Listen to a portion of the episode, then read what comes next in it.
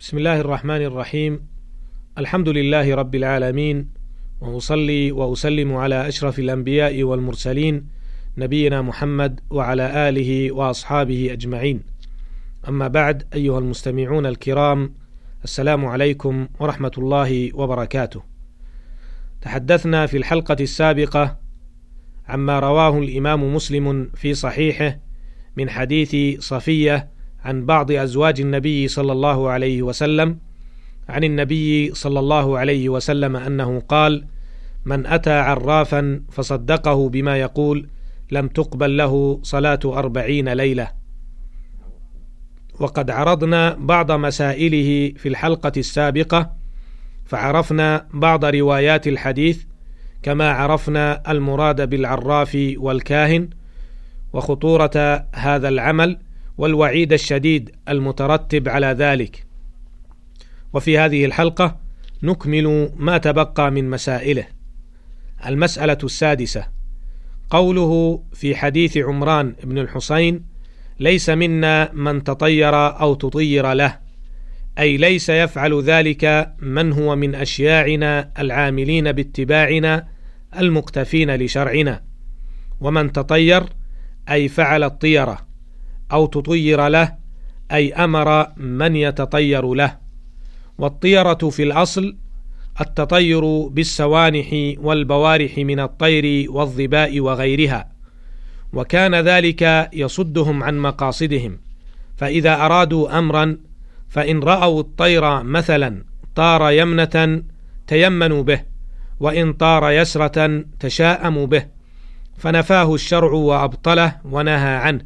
وأخبر أنه ليس له تأثير في جلب نفع أو دفع ضر. ومن هنا نفهم أن التشاؤم بنوع من الطيور أو الحيوانات وغيرهما إنما هو من أبواب الشرك بالله عز وجل المنافي للتوحيد أو لكماله. ولهذا فقد ذكره شيخ الإسلام محمد بن عبد الوهاب رحمه الله في كتاب التوحيد وأورد عددا من النصوص الدالة على التحذير منه والبعد عنه. المسألة السابعة. اعلم أخي المستمع أنه ورد التحذير من الطيرة والتطير في نصوص كثيرة منها ما رواه الشيخان عن أبي هريرة رضي الله عنه أن رسول الله صلى الله عليه وسلم قال لا عدوى ولا طيرة ولا هامة ولا صفر. وزاد مسلم في رواية ولا نوء ولا غول وجاء في رواية أخرى وفر من المجذوم فرارك من الأسد. وروى الشيخان أيضا عن أنس رضي الله عنه أنه قال قال رسول الله صلى الله عليه وسلم لا عدوى ولا طيرة ويعجبني الفأل قالوا وما الفأل؟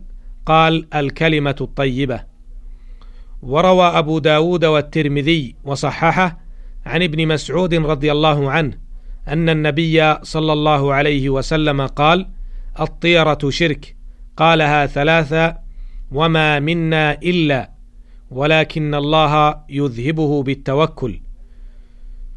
وغير ذلك من النصوص في هذا الباب الذي وقع في شراكه كثير من المسلمين.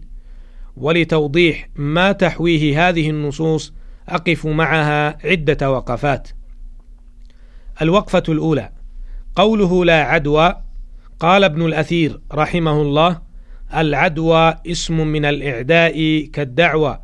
يقال أعداه الداء يعديه إعداء وهو أن يصيبه مثل ما بصاحب الداء.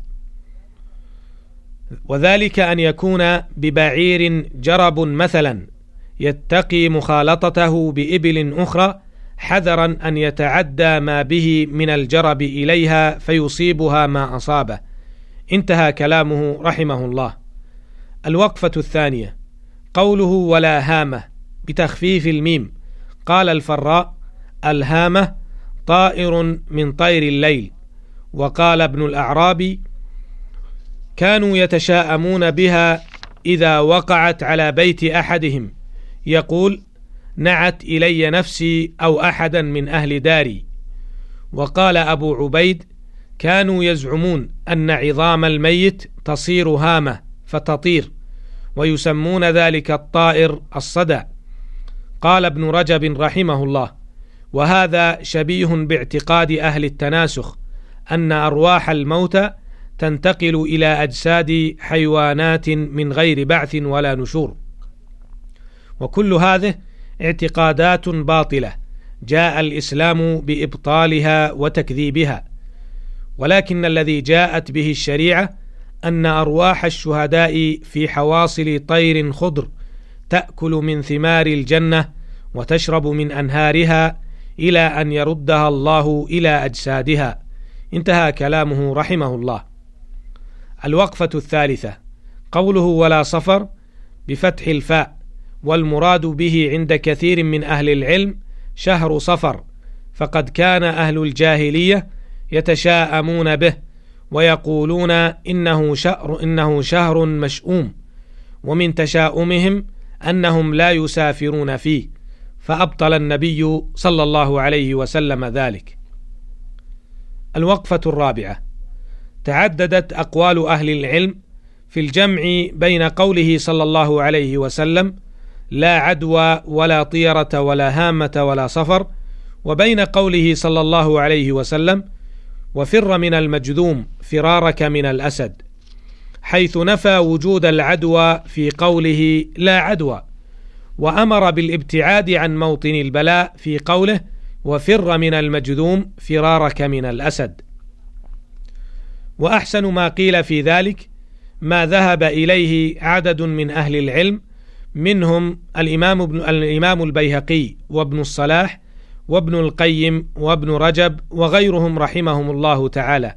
وذلك أن قوله لا عدوى على الوجه الذي كانوا يعتقدونه في الجاهلية من إضافة الفعل إلى غير الله تعالى وأن هذه الأمراض تعدي بطبعها وإلا فقد يجعل الله تعالى بمشيئته مخالطة الصحيح من به شيء من هذه العيوب سببا لحدوث ذلك.